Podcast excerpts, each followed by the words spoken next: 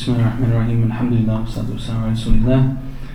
Of course, before we can get into the poem itself, um, there's a lot of introductory comments. So, it's likely, inshallah, depending on how things go, that we'll get to the first line of the poem today. Uh, that would be the, the best case scenario in terms of content covered. Uh, it's possible we won't get to the first line. Um, it's very, very unlikely that we'll actually get to study the first line, but at least, inshallah, we'll hope to reach there. And so, what I would like to do in the beginning is first explain how we came to this particular text. Uh, and I, I, think that's important because there's always stories behind how you get to these kind of places and stories behind how uh, one comes to a gathering or one comes to study a particular text. And so that then is an opportunity to, to get better perspective. And I did not intend to teach this text in, in any way, shape, or form. It wasn't even on my horizon. And what I had intended to do was, you know, that we would try to have gathering like this where people can come together and study. Uh, but the initial intent was to cover something along the lines of the seerah, the life of the Prophet sallallahu or even you know a book of shama'il of the descriptions of the Prophet just from the hadith and then talk about it. And in doing that and looking at different texts, then I, I thought to myself that it would be nice if we had a line of poetry or two to kind of start off such a gathering, because that would just be a really nice thing, and poetry is always nice, and so on. So I thought, you know, if we're going to have poetry at the beginning of the gathering, talking about the Prophet wasallam, then the poem that you have to listen, that you have to have at the beginning is the Burda of Imam Busiri, which is this one. So then I opened the Burda, which itself has the, the English translation that we have has its own story. So there's this English translation, it's very beautifully done by Dr. Timothy Winter, Sheikh Abdul Hakim Murad, called The Mantle Adorned, Imam Busiri's Burda. And uh, it's very expensive, just so you know in advance, and it's, uh, but it's very beautiful.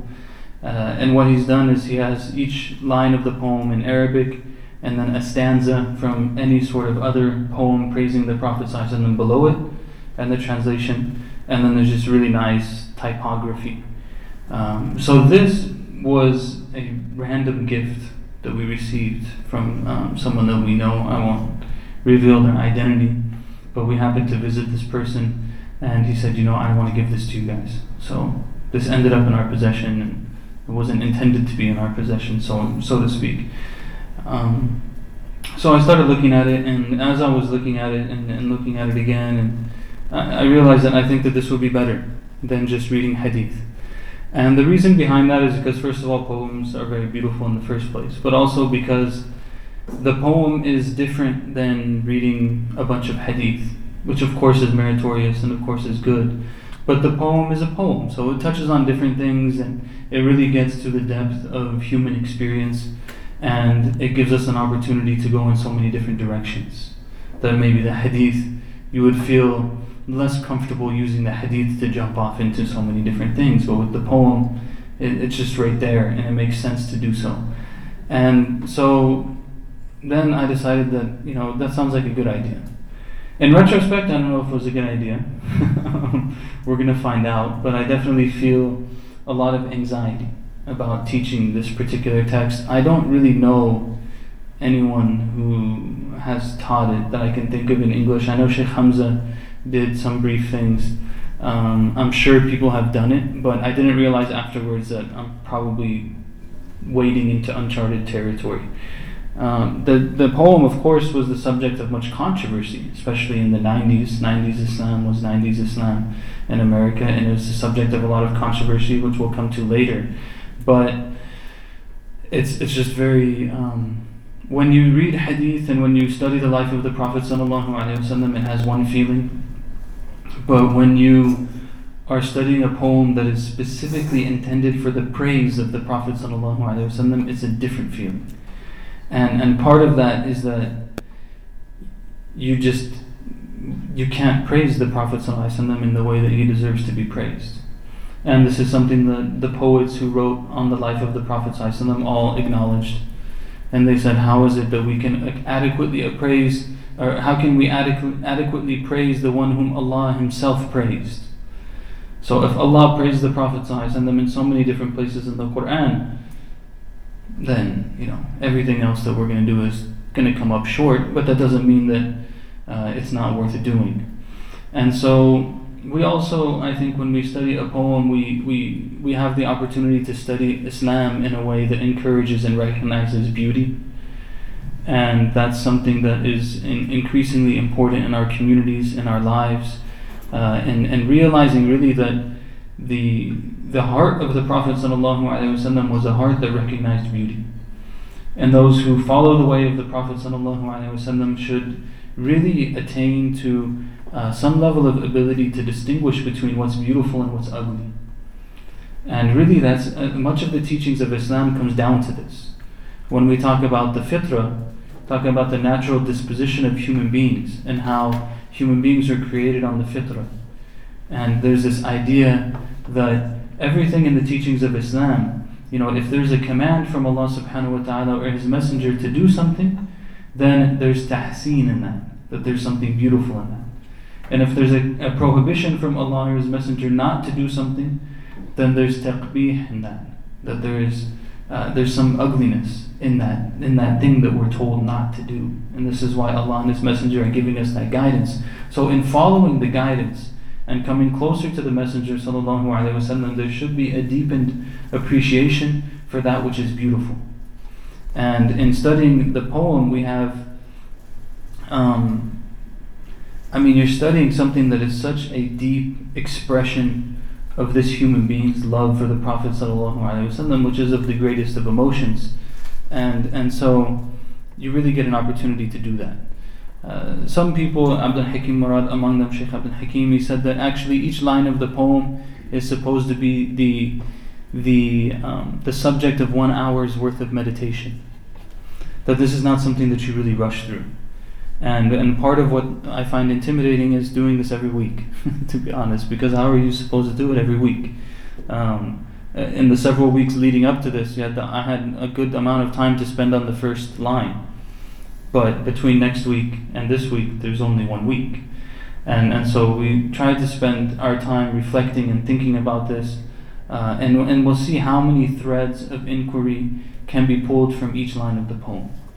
So in the first line of the poem, for example, we get the opportunity. Uh, welcome, Abdullah. Uh, we get the opportunity to think about neighborliness. We get the opportunity to think about love. We get the opportunity to think about geography and its impact on the soul. You know, this also is in the first line of the poem. We have to think about crying, just the idea of crying itself. Um, so many things that come out only in the first line. The first line is a handful of words. So it will give us an opportunity to go into all kinds of places. And we use the poem then just very similar to the way the, the Prophet Wasallam's example for us is a means that touches every part of our lives. And so, similarly, when we praise the Prophet Wasallam through this poem, we get the opportunity to touch so many different areas uh, of our lives. So that will um, be something that kind of that, that continues throughout. And we want to, in, in that, maintain an environment of love. We want to maintain an environment of support. It's very important, I think, sometimes when we come to these kind of gatherings, you know, especially if we intend to learn something. Uh, inshallah, we all learn something, but it is not, the, the, the gathering of learning is not simply a gathering of learning. And this is something that really strikes at the core of how we understand our faith and, and the, the Prophet ﷺ in numerous ahadith encouraged being in the gatherings of remembrance. So he said, for, for example, وسلم, that if you pass by the gardens of paradise, فَارْتَعُوا فِيهَا if you إِذَا مَرَرْتُمْ بِرِيَاضِ الْجَنَّةِ فَارْتَعُوا فِيهَا That if you pass by the gardens of paradise, take some rest in them. They asked him, Ya Rasulullah, what do you mean by the gardens of paradise? He said, I mean the gardens of remembrance, the gatherings of remembrance. And some of the Sahaba, they commented, they said, we don't just mean the gatherings of dhikr, but the gatherings of ilm are also gatherings of remembrance. Now, why that's important is again because the gathering of learning is not only about knowledge, like knowledge in terms of material knowledge, but it's also a gathering of knowledge in terms of spiritual knowledge. And that when we come together uh, with a sincere intention for Allah's pleasure, when we come together to learn more about the Prophet ﷺ, then we come to a place that is not only inhabited by ourselves, but we come to a space that is inhabited also by the angels. And that the angels are present in the gathering, and the angels are mentioning our names to Allah and the angels are the mercy of Allah is coming down upon the gathering and the forgiveness of Allah is near for those who are there. You know the other hadith of the prophet ﷺ about a gathering of people and someone they're asking for Allah's forgiveness and Allah is giving them forgiveness. And one person they just happened you know they saw it was going on they decided to come. They didn't actually really intend to seek Allah's forgiveness by coming to the gathering. They just saw people are there I want to be in this kind of gathering. Said the mercy of Allah also extends to this person so there's elements in it that it's it's about more than just um, sparking something new in our minds, but it's also about sparking something in our hearts. That this is the remembrance of Allah subhanahu wa ta'ala and His Messenger sallallahu alayhi wa wasallam. We call these gatherings the Prophet's touch. And uh, again, nothing is haphazard. You know, we, and this was before we chose the poem of Al-Burda we decided we were going to call it the Prophet's Touch. And the idea was that we study the life of the Prophet them, and we seek to see how he has touched our lives. The thing is that when we come to the story of what happened with Imam al Busiri and this poem, you will see how coincidental that is, quote unquote.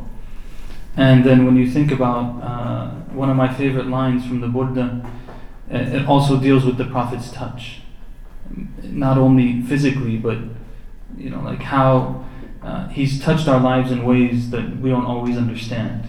And, and in that verse, Imam Busiri, he said, وَكُلُّهُم مِّن رَسُولِ اللَّهِ مُلْتَمِسٌ غَرْفٍ مِّن الْبَحْرِ أَوْ رَشْفًا مِّن الدِّيَمِ He said, all of them are taking, all of them are seeking, you know, something from the Prophet sallallahu alaihi wasallam. Some of them are taking handfuls from the ocean, and some of them are getting some drops from a spray. so the idea here is that we take different levels, but all of us are impacted by the Prophet That we come to the masjid, that we mention the name of Allah, that we know how to pray, that we know how to be kind to one another, or we know how to show generosity to one another, that we forgive each other, that we support each other, that we seek to know one another. All of this is from the guidance of the Prophet. So we're taking still, he's touching our lives. So the title even of the gatherings has uh, some level of providence in it, inshallah. We ask Allah to accept from us all. The next major thing then is to talk about prophetic prose poetry, or prophetic praise poetry. Alhamdulillah, Ilyas is here. um, there's special, by the way, there's special importance and blessings to having uh, our older brothers and sisters in the room, as well as our younger brothers, brothers and sisters in the room. As the Prophet ﷺ taught us, that the one who does not uh, the one who doesn't show mercy to our young and the one who does not show reverence to our elderly, they're not from us. And so when we have older brothers or sisters in the gathering, it brings extra weight to the gathering. And when we have younger people in the gathering, it also brings extra weight to the gathering. Because the, the remembrance of Allah in those who have more experience in age is stronger than it is in, usually in those who are younger. And the closeness to the natural disposition of Islam is stronger in those who are younger than those who have experienced a lot of things as age has afflicted them with what has afflicted them. So having uh, all of this in the gathering is a blessing, alhamdulillah. There's a lot to say about prophetic praise poetry. In that this is, um, it shouldn't be a surprise that the the the ocean of Islam has exerted great force on the literary traditions that it has come in contact with. And of course, this is what you should expect from a people who have direct word by word revelation from God, that they give a lot of weight to words and words are very important, and the usage of words is very important, and the understanding of how words can come together to really be very beautiful holds weight with Muslims because we follow the Quran. And so everywhere Islam has spread, you see that people are very interested in poetry. They're very interested in the written word, and uh, and so the, the Muslim civilization is the poetic civilization. Across the board, it's the poetic civilization. And the Prophet ﷺ himself, of course, was not a poet. Man, to be sha'ir that you are not a poet and you are not crazy. Allah subhanahu wa ta'ala says about the Prophet ﷺ. He was not a poet.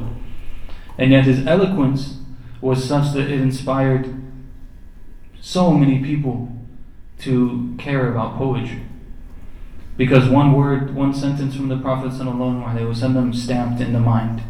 You know, it's just, it's so powerful. Not only poetry, but also prose has also been inspired by the Prophet ﷺ. The very, one of the early examples of this uh, is, of course, in Hassan ibn Thabit radiallahu anh, the sha'ir of Rasulullah sallallahu alaihi wasalam. He was the poet of the Prophet sallallahu he used to write poetry praising the Prophet and the Muslims. He used to write poetry against the enemies of Islam, all in the time of the Prophet. Even one time he offered him, you know, like the front of the gathering, and he told him, You know, that you know, write poetry against the enemies of Islam, and Jibril alayhi salam is with you. The Prophet told Hassan this. So it's a very strong kind of statement. And the other big one that is the initial burda which means like a, a cloak or a mantle. Uh, the initial burda is the burda of Ka'b ibn Zuhair radiallahu anhu. And Ka'b ibn Zuhair was uh, from the later companions of the Prophet sallallahu alaihi wasallam. He was actually a very famous poet in the time of the Prophet, and he was uh, very much against Islam. And his brother became a Muslim before he became a Muslim, and his brother told him, you know, you should actually you should come to the right side you know, leave the dark side and come to the right side and join the Prophet and use your skills for the right way. And he rejected him. He said no. And later on, a lot of time passed, and he realized, you know, that he maybe should reevaluate his situation. And so he knew that he was in trouble and that his life was not, you know, in a good situation because he had written a lot of poetry against the Prophet. And so when he came to the Prophet, there's different stories about it, but it basically says that he came to the Prophet وسلم, and he told him, you know, if, if someone has done all of these kind of bad things, will Allah forgive them? As the Prophet وسلم, forgive them, and so on. And he started to ask all these questions. And the Prophet affirmed that whatever comes before Islam is forgiven. Don't worry about it. Doesn't matter what you did before Islam, when you come to Islam, all of that is forgiven. So then when he said this, Ka'b said, okay, Rasulullah, I'm Ka'b ibn Zuhair. this is who I am then. He, revealed his identity, and then he immediately launched into this poem.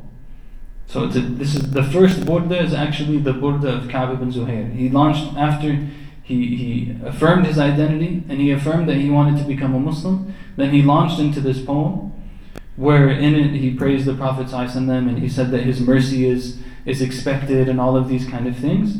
And then afterwards, the Prophet ﷺ listened to the whole poem and he smiled and then he took his, his burda, he took his mantle and he clothed it on Ka'b ibn Zuhair. So this is where he got the, the title of burda. You know, this is why his poem became uh, the, the, the, the one that got this title. And that kind of, of course, inspired many people afterwards to write poems uh, praising the Prophet ﷺ and, and really kind of following that path.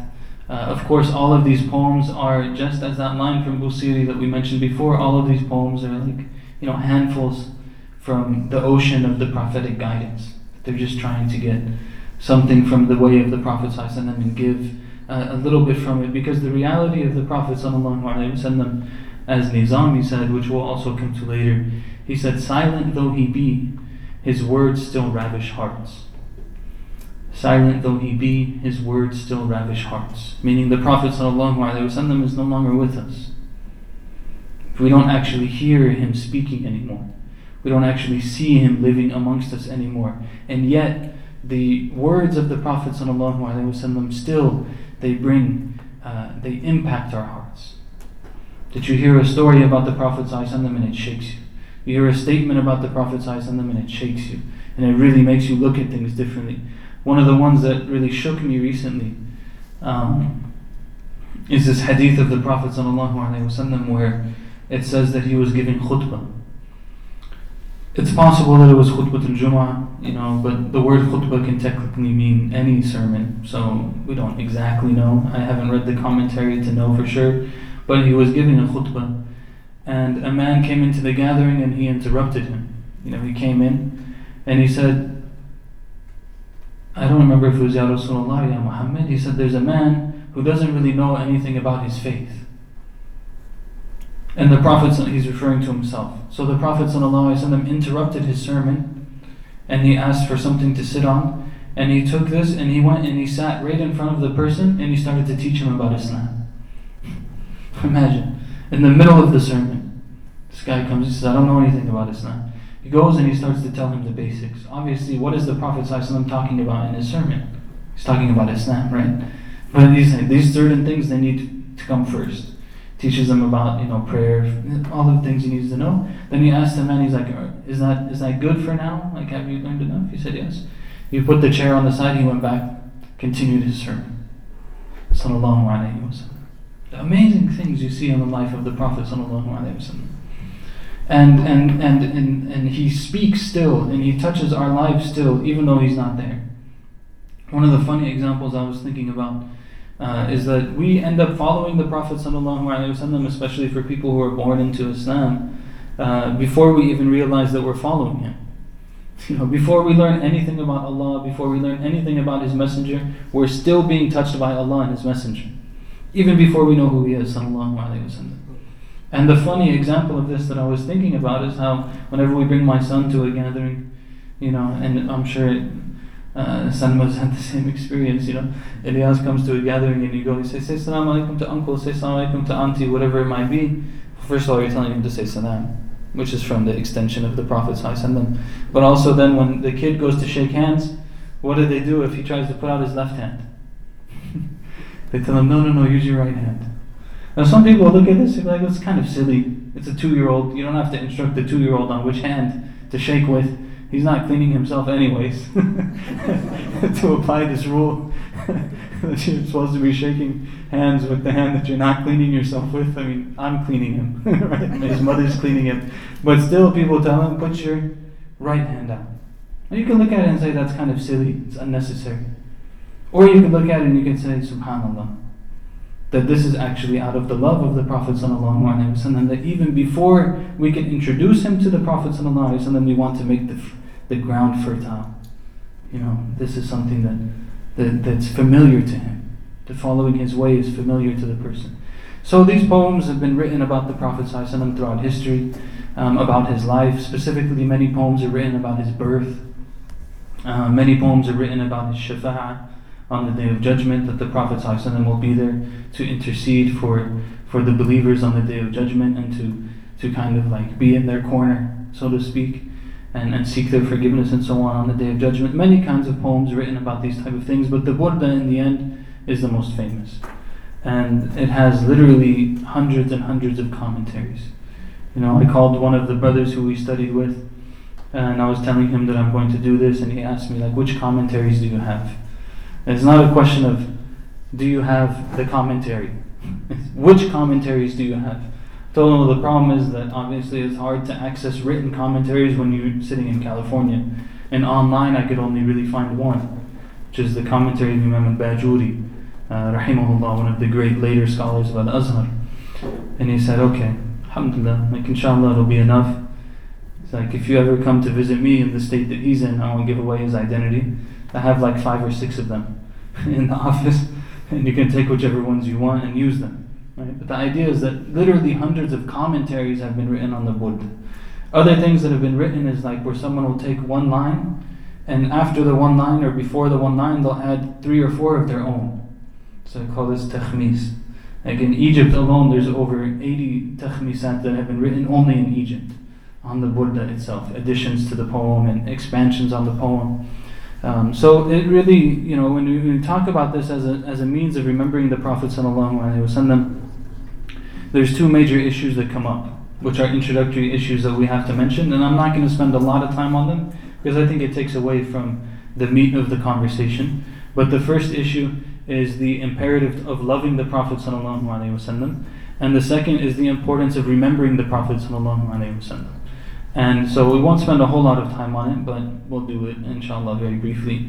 And the last thing before we get into that is that as this is a tradition of Islam, and as we are in a gathering of people who are seeking to love the Prophet as these gatherings continue, um, if there, if anyone you know decides that you know what, I want to write a couple lines of their own, a couple lines of praise that were inspired by the Prophet a couple lines bringing out something that they think was beautiful about his life, maybe a paragraph of prose praising the Prophet ﷺ. If anyone at any point in these gatherings is inspired to do that, and you want to share it with the group, then just come speak to me or, or speak to my wife, inshallah, uh, or you know, and we'll we can talk about that and see if maybe if people have the courage to do so. Hopefully, it's a safe environment to do so. We can share some of these things with one another, and and I and I, you will find that there is a difference. The impact on your heart is different. The impact on the heart when you remember the Prophet ﷺ is one thing. But when you sit down and you actually think, like, you know what, let me. What is it? Because when you write poetry, you're really trying to dig deep into your heart and get something that really touches you, right? So when you dig deep like that, you strike different chords that you don't strike normally. So I would encourage people to give it a shot, inshallah. And, uh, you know, it doesn't have to be the most amazing lines. We don't expect you to be Imam al-Busiri. But if someone shares a few lines of anything, then it's all in the praise of the Prophet and that's a good thing. That's not a, that's not a problem, inshallah. The imperative to love and follow the Prophet ﷺ is something that obviously we don't even really have to talk about, but I just, uh, I guess we have to at the same time. Ashhadu an la ilaha illallah, ashhadu an Muhammadan abduhu wa rasuluh is the end of it. We don't just believe in Allah, we believe in the Messenger of Allah. So knowing the Prophet, loving the Prophet, following the Prophet, all of this is part of um, the way of Islam. And there's numerous verses in the Quran about this. You know, uh, one of them, النبي أولى بالمؤمنين من أنفسهم, that the Prophet وسلم, is is more deserving of the believers than their own selves. That the Prophet ﷺ is more deserving of the believers than their own selves. This is there's so many hadith too where the Prophet ﷺ talked about how one will not attain true belief until they love the Rasul ﷺ more than even themselves. This is the same meaning. Some people get caught up on this. I remember even one time in a place that I was giving khutbah, I won't mention it, uh, there were some older people who were very upset about this. They said, this khatib got up, he said, you have to love the Prophet more than you love yourself. Like, it doesn't even make sense. And I was like, A'udhu billah. this is, this is like borderline kufr. You know? I mean, you can, if you don't understand it, it's one thing. But to come and like, they were really upset. Like, I cannot believe that this person said this. It doesn't make any sense. How can we love the Prophet more than ourselves? You love yourself more than anything else. You know, and I was like, wow, this is, I mean, I understand and we can talk about it, but the mode of expression is very troublesome. And, and this happened with Umar radiallahu. You know, Umar came to the Prophet and he said, Ya Rasulullah, I love you more than everything except for me. you know, you're on the top of the list and you're just number two after me. Right? So it's a similar sentiment. And the Prophet ﷺ told him, Not yet, Ya Umar. Like you didn't attain true faith until you love me more than you love yourself. And Omar went and he considered it for a little while and he came back. He's very intelligent, anh, and he said, Ya Rasulullah, like now I did it. Okay? So why? How does that make even any sense? It's very simple. Our own lives have no meaning if we don't follow the way of the Prophet. I, in and of myself, me in and of myself, I don't have a whole lot of value. I can say this especially as someone who converted to Islam. I have very little value without the actually pretty much negative overall value without the guidance of the Prophet So who's more important in the end? The Prophet or me? The Prophet He's more important than myself. Now, does that really is that really settled as a reality in my heart? Maybe not. But at least mentally I can understand it. That This room is here because of the Prophet ﷺ. This masjid is here because of the Prophet ﷺ. Of course, Allah is the ultimate reason for everything. Don't. I hope everyone understands that. But it's the inspiration of the Prophet ﷺ that all of this exists. And so that that's you know it's it, it also alludes to the importance of preserving the Prophet ﷺ's life, which is its own topic. Uh, I did this in like a three or four hour seminar at the Hathor Masjid a couple months ago. I think the audio is online. You can find it. It's extremely boring but important um, about how we know that the Sunnah of the Prophet ﷺ is preserved. I mean, it's, it's true. It's not the most exciting stuff, but it's important. And so, but that's part of Islam also is that his life is preserved, his legacy is preserved. And you have all of these examples about how it's important. Uh, the one that I think we should leave with, uh, of course, the Prophet ﷺ longed not only to see his companions but also to see us and to meet us. He said, I wish that I would see my brothers, ikhwani, includes my sisters. And the companion said, Aren't we those people, O Messenger of Allah? And he said, No, you're my companions. My brothers and sisters are the ones who are coming after you, and they come after me. They never see me, but they believed in me still. So the Prophet ﷺ actually had a longing to know every person in this room, which is an amazing and beautiful uh, idea in and of itself. The other one is that sometimes we feel like, how am I deserving even to to be like in the same like we're gonna go to paradise, but the Prophet is in paradise and we're in paradise. I mean, really, it's gonna be it's a long distance. There's a long distance between us and him. And one of the companions of the Prophet he came to him. He asked the Prophet, he said, "What? When is the end of times?" He said, "What have you prepared for it?" You this is a good answer. what did you do? And he said, "I didn't do a whole lot except that I love Allah and His Messenger." which is a big deal. To love Allah and His Messenger is a big deal. The Prophet ﷺ told him, You will be with the one whom you love. Which is an affirmation. It's a positive thing, but it's a double sided sword. Right? It's a good thing if you love Allah and His Messenger, and you love the righteous people, and you love people who do good, and you love people who care for others, and so on. It's not a good thing if you love other kinds of people. Because he's telling you, you're going to be with whoever you love. If you love bad people, you're going to be with bad people. If you love the Messenger of Allah, sallallahu alaihi wasallam, you'll be with the Messenger of Allah, sallallahu alaihi wasallam. The importance of remembering the Prophet sallallahu alaihi wasallam is also something that I found, especially in the American context, is almost absent, which is very strange. Uh, this idea of remembering the Prophet sallallahu alaihi wasallam, saying salat on the Prophet sallallahu alaihi wasallam, asking for Allah to bless him asking for Allah to increase him, all of these kind of just saying Allahumma salli ala Sayyidina Muhammad wa ala ali Sayyidina Muhammad, Allahumma salli ala Sayyidina Muhammad wa alihi wa sahbihi wa sallam. These kind of things doesn't really, it's not so much a part of the American Muslim landscape. And it's very strange because it's something that's so central to Islam and uh, one of the, I think the thing that really just, um, there's so, there's books written on this. So Imam al-Sakhawi has a book on this. Imam Ibn Qayyim has a book on this. Obviously, we're not going to study these books right now, but and many of these works have been translated as well.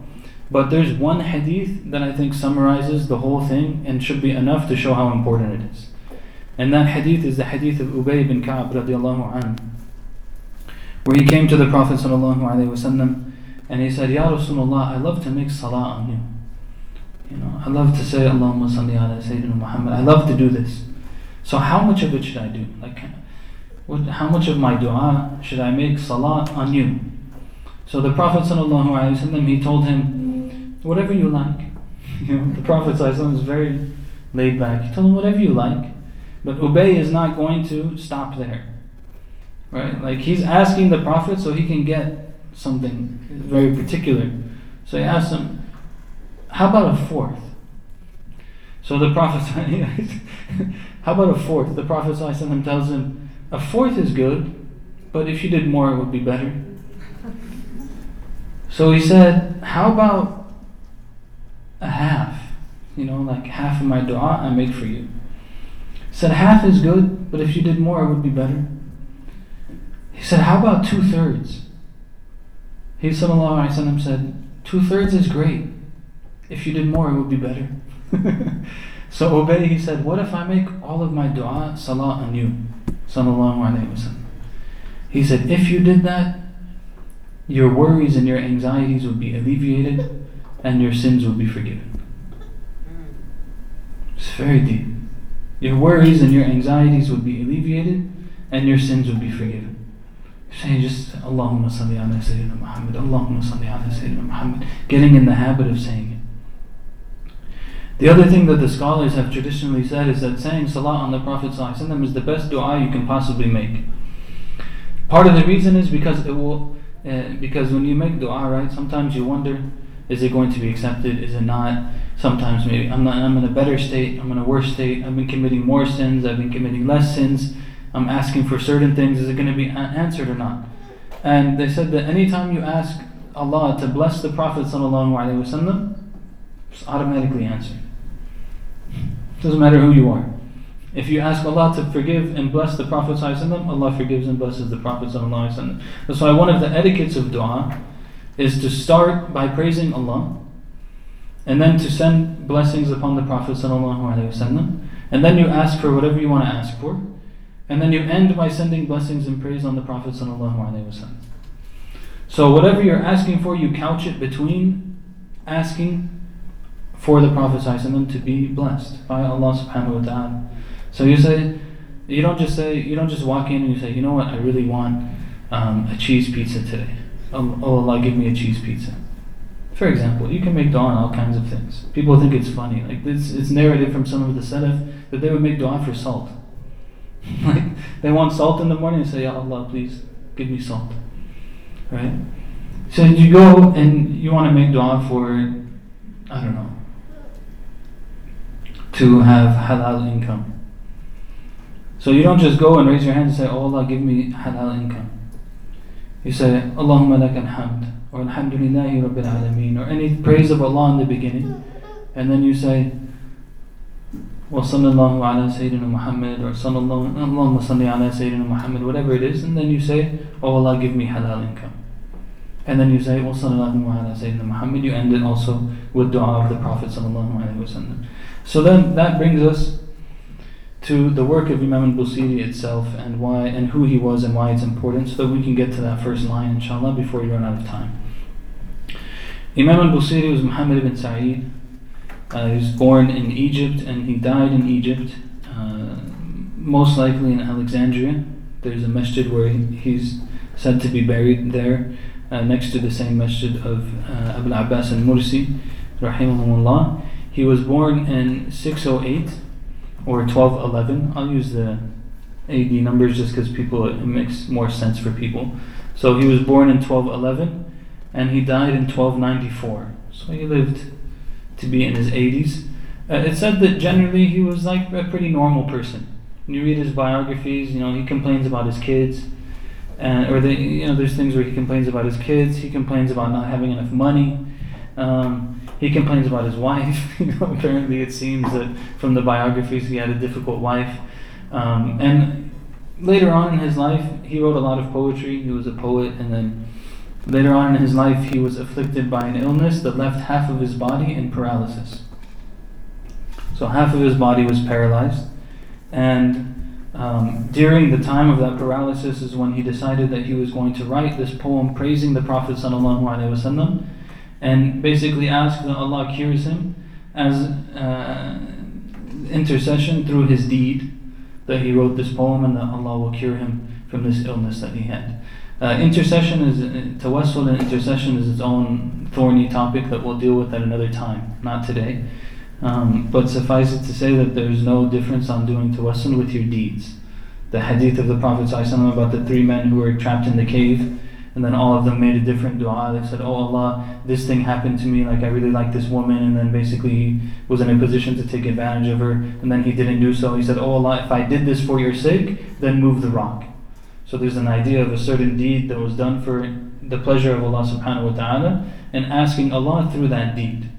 Right? So Imam Busiri, he wrote this poem and he asked Allah to like basically cure him as a result of this poem that he wrote. And it said then that he was very, you know, deep about this and he went and it's it said that he saw in his dream he saw the Prophet wasallam and that the Prophet Wasallam greeted him and that he read the poem to him and that after he read the poem to him the Prophet Wasallam touched him. So I said about the Prophet's touch.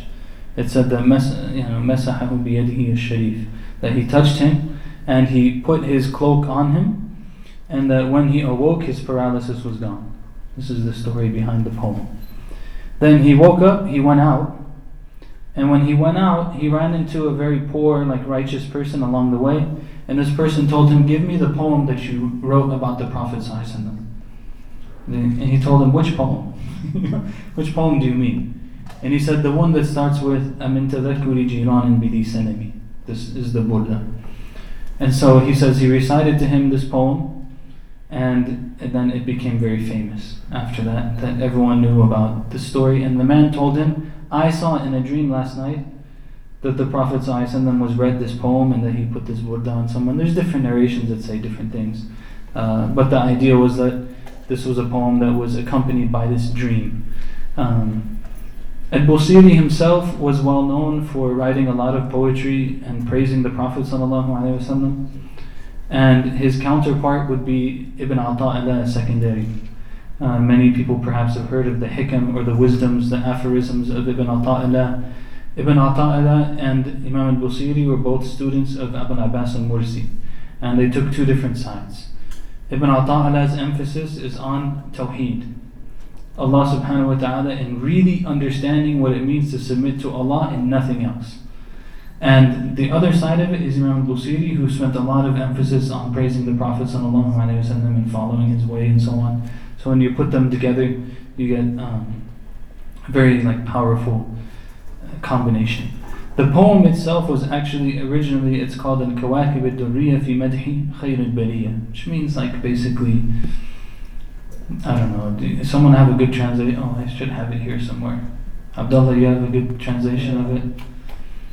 It's like basically the beautiful, adorned celestial bodies in the praising of the Prophet um, But of course, it became to known became known later on as the Burda, and it's the most famous poem praising the Prophet It's translated into all kinds of different languages. Uh, commentaries have been been written, all kinds of uh, different languages. And part of the reason why it's important, again, is because it gives us a really deep example of someone who's expressing their love for the Prophet. ﷺ. And in that, we have an example of how we can also think about how we love him, وسلم, and then also uh, we learn from it as well. It has uh, basically 10 major sections. The first major section is on uh, love and this is the classical Arabic model of poetry. Classical Arabic poems always start with basically a love story, like a lover and then not seeing them anymore, basically. Even the one of Ka'b bin Zuhair, where he comes in front of the Prophet ﷺ and he's worried for his life and he's trying to tell him the story, it starts with Banat Su'ad, which is like Su'ad is gone. She's not there anymore, and like I used to see her and all of this stuff. It's a love story. And then it goes into the poem. This is how all Arabic poems traditionally started. Then it moves from the love into, uh, which we understand from the very beginning, that the love here is not about a lover in the traditional sense, it's about the Prophet and his love for the Prophet. Then it moves into the diseases of the self like, why is it that I'm not closer to the person that I love? It's because of the diseases of myself. And then he talks about all of those diseases and uh, different things related to it.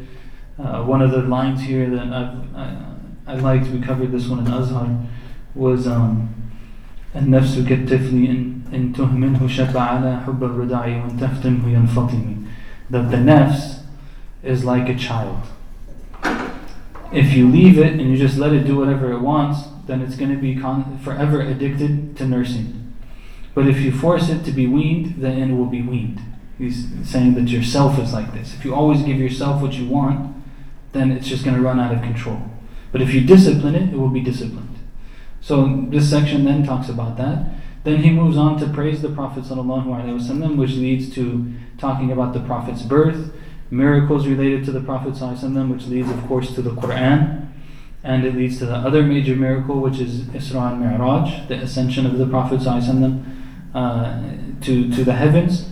And then it comes back down to the struggle and jihad of the Prophet ﷺ, and then um, seeking forgiveness through the Prophet ﷺ, which again we'll talk about later. And then it's just like asking Allah for forgiveness and uh, kind of wrapping up the whole poem. So, that being said, we start.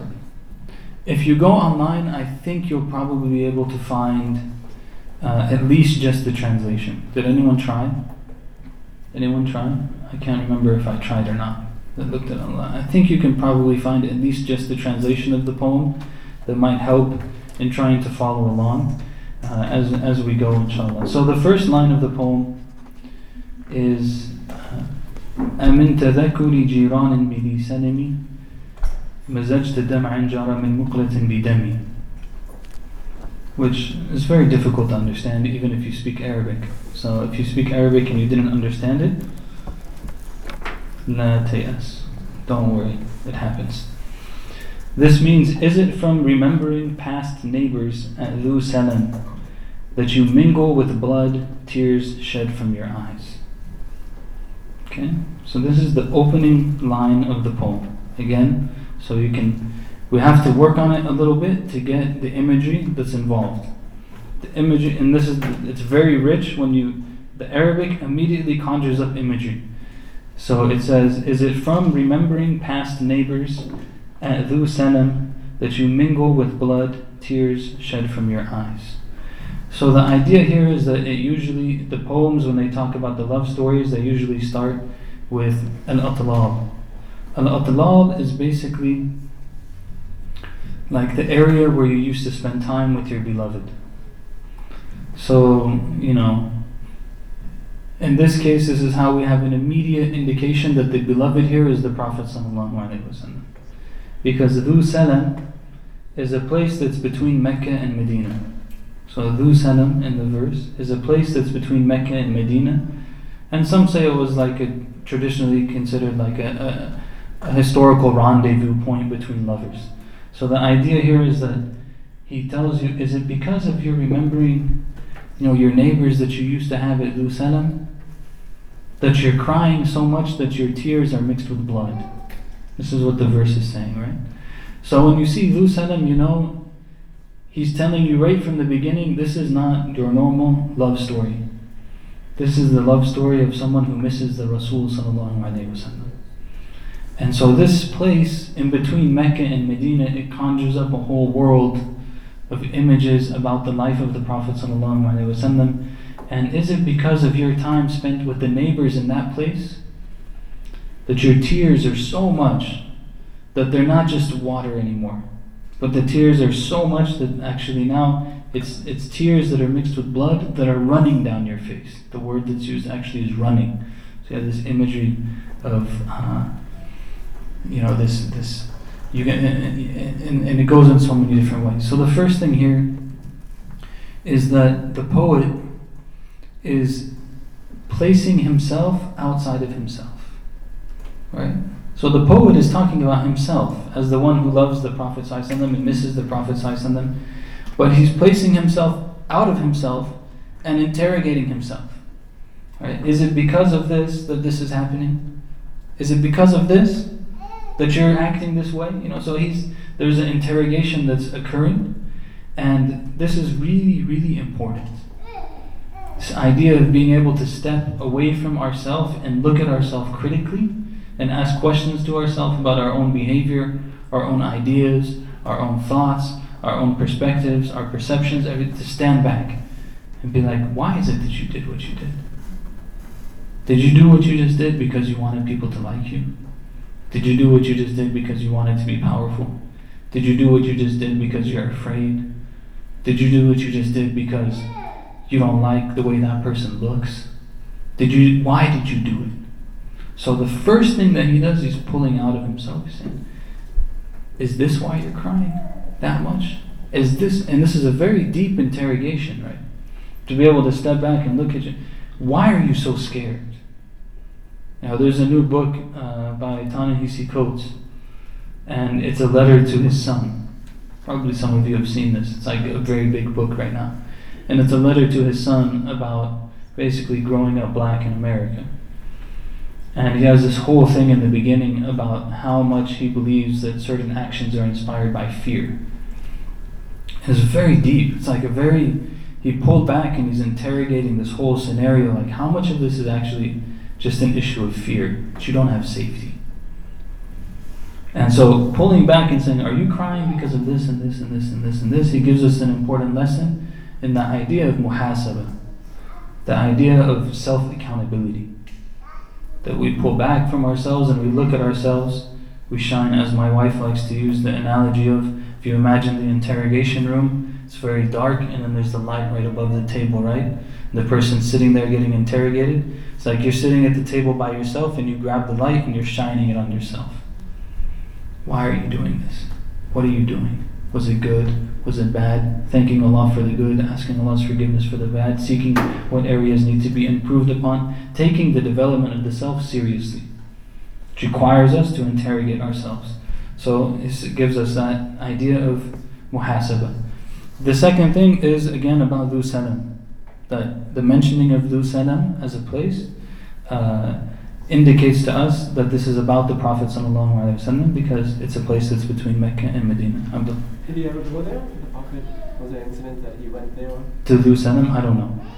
I didn't. Do you know of anything? He mentioned yeah, Sheikh Hamza's that okay. it could be possibility that, that if he went there, that's why he it, yeah, it could be. Al Bajuri didn't mention it. I wish I had other commentaries, but he didn't mention it. It's definitely possible that he passed through there, though. Um, and the, the line that we'll come to at the end that um, Sheikh Ibn Hakim Murad puts from Ibn Daqiq al Eid kind of uh, indicates that as well. Uh, the, one of the things about Dhu to consider, or two things to consider about Dhu The first one is the impact of geography uh, on memory. So to think about geography and memory, and how being in a similar geographic situation or space situation can bring back memories. Uh, one of the things that comes to mind on this, or even emotions, we may not even realize we're being affected by it. One of the things that comes to mind is this uh, self interrogation portion of Paulo Freire's work on pedagogy of hope.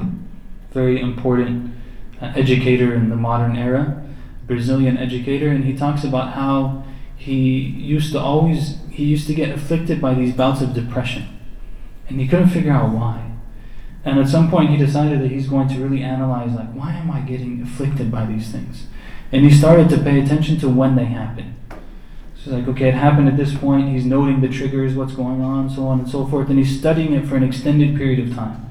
And then he says, one time I went on a trip to the village that I grew up in, and it happened to rain when I was there. And when it rained when I was there, and the mud changed the way that it was, and it struck me at that moment that that's what it is.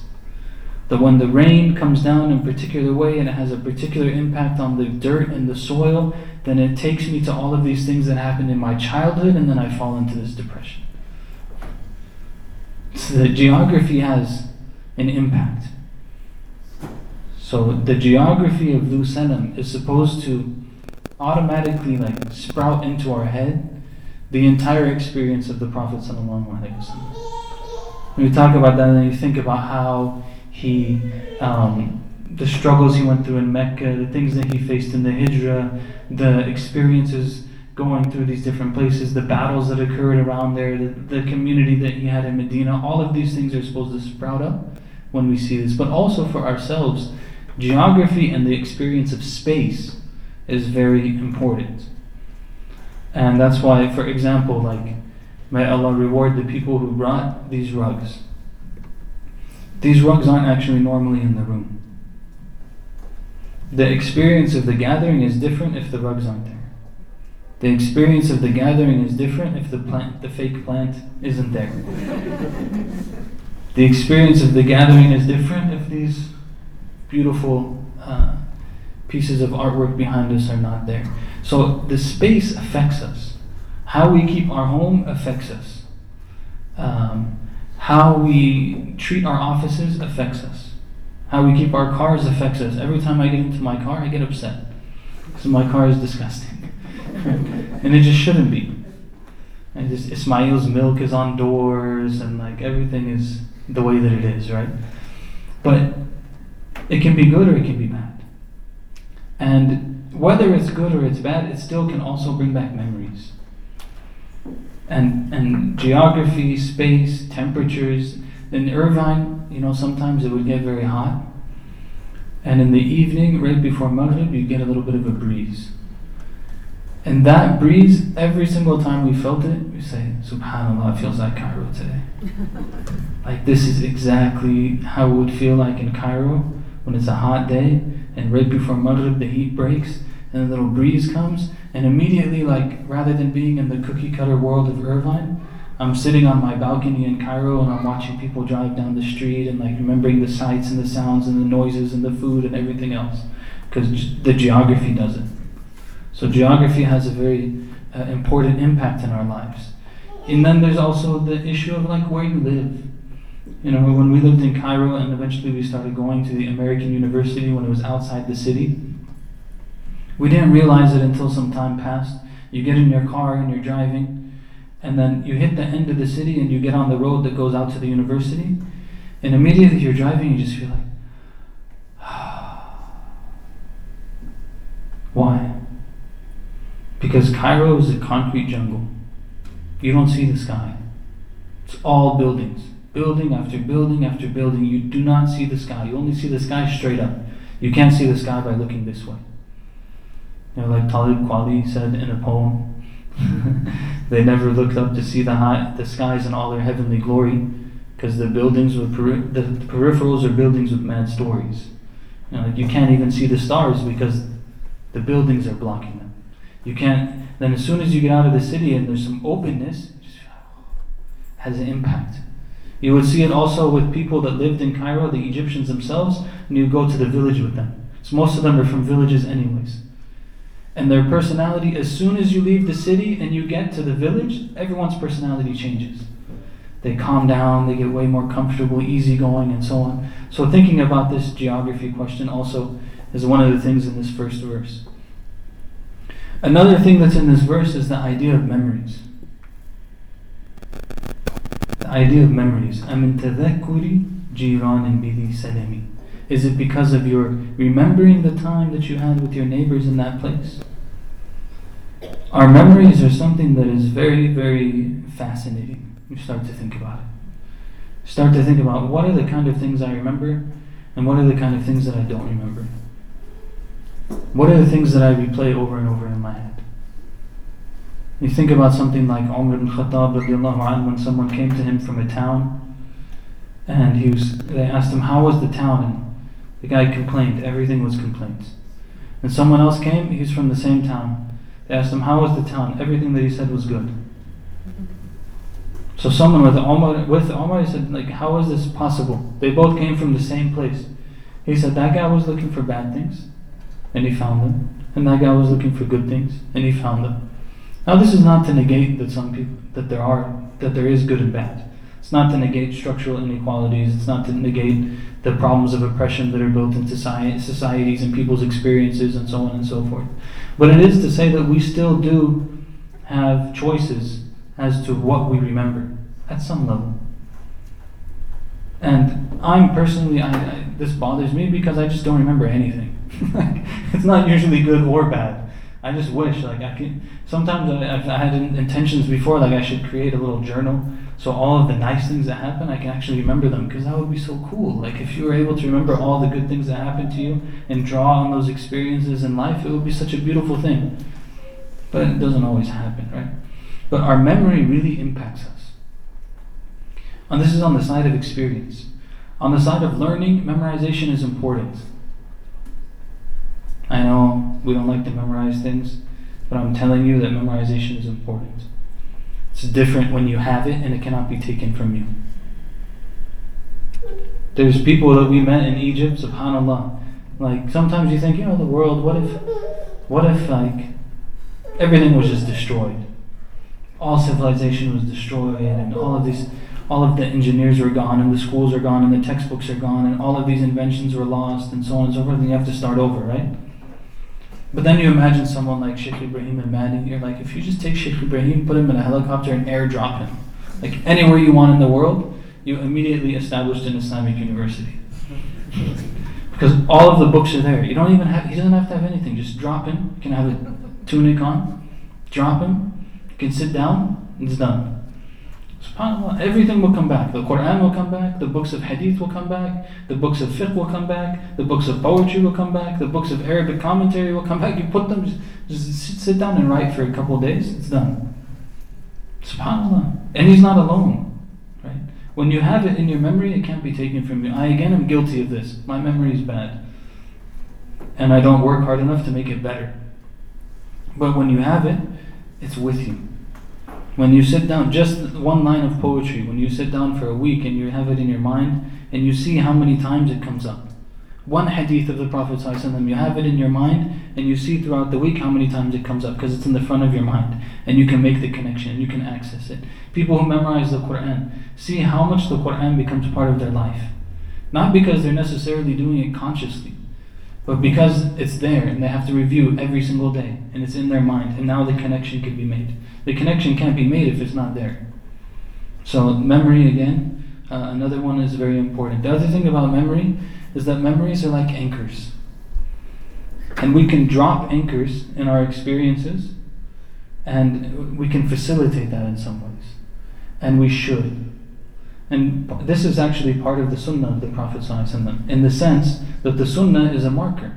When you come into the masjid, you do this. When you come into your home, you do this. When you meet somebody, you do this. Now, this you're putting a pillar down, an anchor down, and you can build things around it.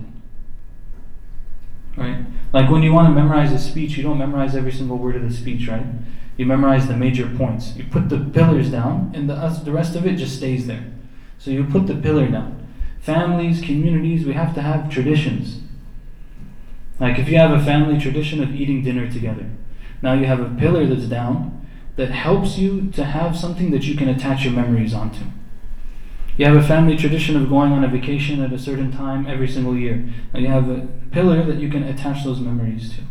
You have something that you do uh, when you come home from work on Fridays. Attach the memories to it. But more of the pillars you can put down without being too rigid with them, then the more memories can be there.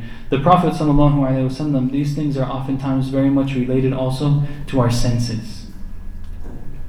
Right? You might see something and have a certain memory. You might smell something and have a certain memory.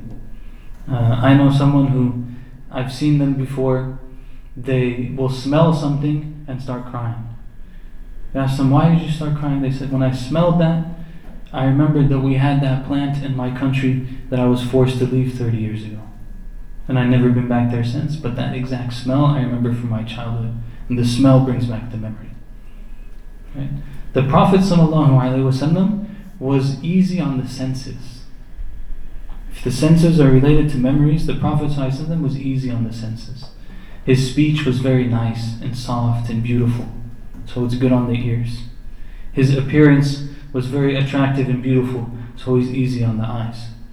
His smell, they say when the Prophet ﷺ walked in an area of the city, you could tell if he walked there. So his smell was easy on the on the on, on, on the nose. Right? So the senses, all of them, some of, I think it was Anas radiallahu anh, says, I never felt anything softer than the hand of the Prophet sallallahu alaihi wasallam. So Allah subhanahu wa ta'ala gave him all of these unique qualities so that he never leaves the memory of his companions. And he never leaves the memory of his followers. Another major thing we take from here is the idea of neighbors. I mean, You remember your neighbors. It says, does he actually mean the neighbor? In the poem, is he actually referring to the neighbor? He's not referring to the neighbor. He's referring to the beloved. So then, why is he using the word neighbor to refer to the beloved? Because as Imam al Bajuri he says, لازم الجوار المحبوبية that what comes with being with someone all the time is that you love them. What comes from being with someone all the time is that you love them. So you come to the salawat and you see people, you begin to love them. You come to the community gatherings, you begin to see people, you begin to love them. Anyone who sat in a halaqah for an extended period of time that has like 5, 10, 15 people, what happens if you sit with that group for a year, two years, three years? You love those people. Is it because of anything in particular? Not really. It's because you sat with them every single week for three years. So because you're always with them, you love them. So he uses the word neighbors to refer to actually the one that is beloved. Why think about this then in the context of the Prophet Wasallam's emphasis on being good to your neighbors.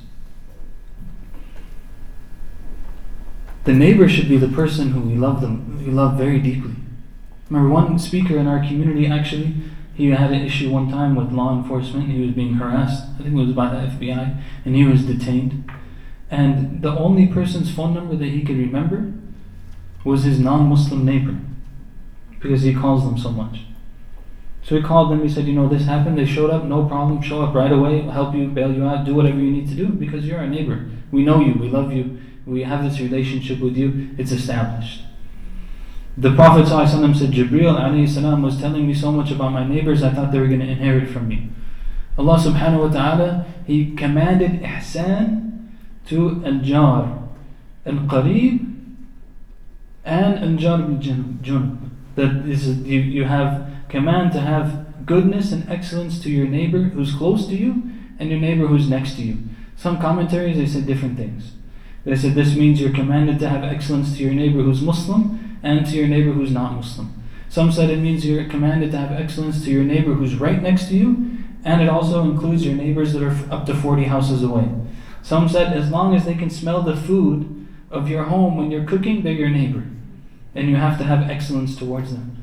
Some said if you were to go out and call, if they can hear you, then they're your neighbor. so all of these people in the Quran, you're commanded to have excellence to.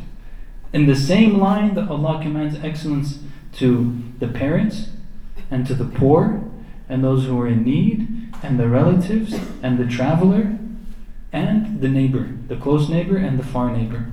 Uh, Imam al-Qurtubi said this indicates that it applies to Muslims. Imam al-Qurtubi said this indicates that the verse applies to Muslims and non-Muslims. وَهُوَ صحيح.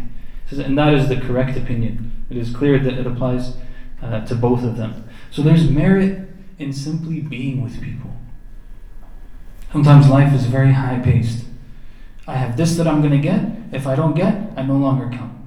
There's merit in just being there. There's merit in spending time with someone, even if you don't have a whole lot to say. You spend time with them. You're next to them. You spend time next to them. You grow in your closeness to them. Look what brother uh, Ishraq right, said. He said, Why did I want to come? Because the remembrance of the Prophet. But what's better than a good topic and good company? You want to be close to the people because when you spend time with them, it makes you happy. I gave khutbah at Culver City last week. I felt so lonely. used to giving khutbah in Orange County and seeing all of these people that I know. There's a couple of faces in the audience. I knew them. Immediately, you see a couple of faces that you know. Calm comes to your to your heart because there's this relationship from people that you spend time with. You know, Amr was one of them. And some left the room, but Amr was one of them. So you have in the, the sunnah of the Prophet that there's merit to spending time, even if there's not really anything going on. The man went out to visit his brother, and the angel was sent to meet him in the path. And he came to him, he said, Why are, Where are you going? He said, I'm going to visit my brother. He said, Do you have a hajjah from him? You have something you need from him? He said, No, I don't have anything that I need from him. I just want to visit him. And then the angel told him, I am an angel sent to you by Allah to tell you that Allah loves you the way that you love your brother. Is there any reason for it? No reason. Just want to visit. I miss him. I want to see him. I want to remember them. This is a big issue that comes up in these these early uh, verses of the poem. It's also one of the reasons why people struggle when they leave MSAs. When you're in MSA, you're right there with the believers all the time. Or when you're in a tight community, you're right there with the believers all the time. You go to work, who are you spending time with all the time? Work, life, problems, drama, deadlines, everything else. That's what becomes what's right next to you. So it has an impact then on the heart. This is also why the Prophet commanded us to avoid certain types of spaces. It's not only that you don't drink alcohol, but that you don't sit on the table where alcohol is being served. And this is not the place for the fiqh question of what if it's my work and all this stuff. Forget that right now. We're talking about where you should be and what that effect is on your heart. The being just being around certain things has an impact on the heart. Supporting Muslim businesses has an impact on the heart. Being around the community has an impact on the heart. Doing good things has an impact on the heart. Geography has an impact on the heart. Again, it's an issue of what you're near and what you're close to. There's two last points. I'll just finish them up so we can conclude, inshallah. The, the, one is about the mixing of the blood and tears. Obviously, it's a metaphor on a lot of crying happening. The word that's used is running. You know, their tears are running. In English, we use the same term, right? That it's a metaphor for there's so many tears that are coming down. But you know, part of this is that you miss the person that you love, and that it's okay to cry. This was something that I had to actively learn when I became a Muslim. Because you don't cry. I mean, the men, grown men don't cry. talking about. Then, like, you become a Muslim and you go into, like, Pocahontas and you're crying. crying in the cheesiest things because, like, it's actually good to cry. It's good. If you cannot get yourself to cry, it's a problem. So someone I know, they asked uh, very prominent sheikh, you know, they're like, well, I don't like to do this or that because sometimes then I start crying. So it's okay, just let yourself cry. Just go ahead. It's fine. When you're inspired by something, you cry. Abu Bakr radiallahu an, Aisha, she said to the Prophet when he was sick, don't have Abu Bakr lead the salah. Because if Abu Bakr leads the salah, we won't actually be able to pray. As soon as he starts the salah, he's going to cry so much that we can't pray. Imagine, subhanAllah, Abu Bakr radiallahu anhu. Some of the things that say about Umar ibn Khattab this big, strong man, some they say that he had the lines of tear marks on his face. So in the remembrance of Allah, tears come. That's not a bad thing. It's actually a good thing. It's a sign that the heart has some life to it. And the, the longing for those things that you miss that are good is a good thing. Even if you're not up to that level, longing for being in the presence of good is a good thing. Mu'adh ibn Jabal radiallahu anh, he said, uh, at the end of his life, he was crying. He's a great man, a great companion of the Prophet. They said, Why are you crying?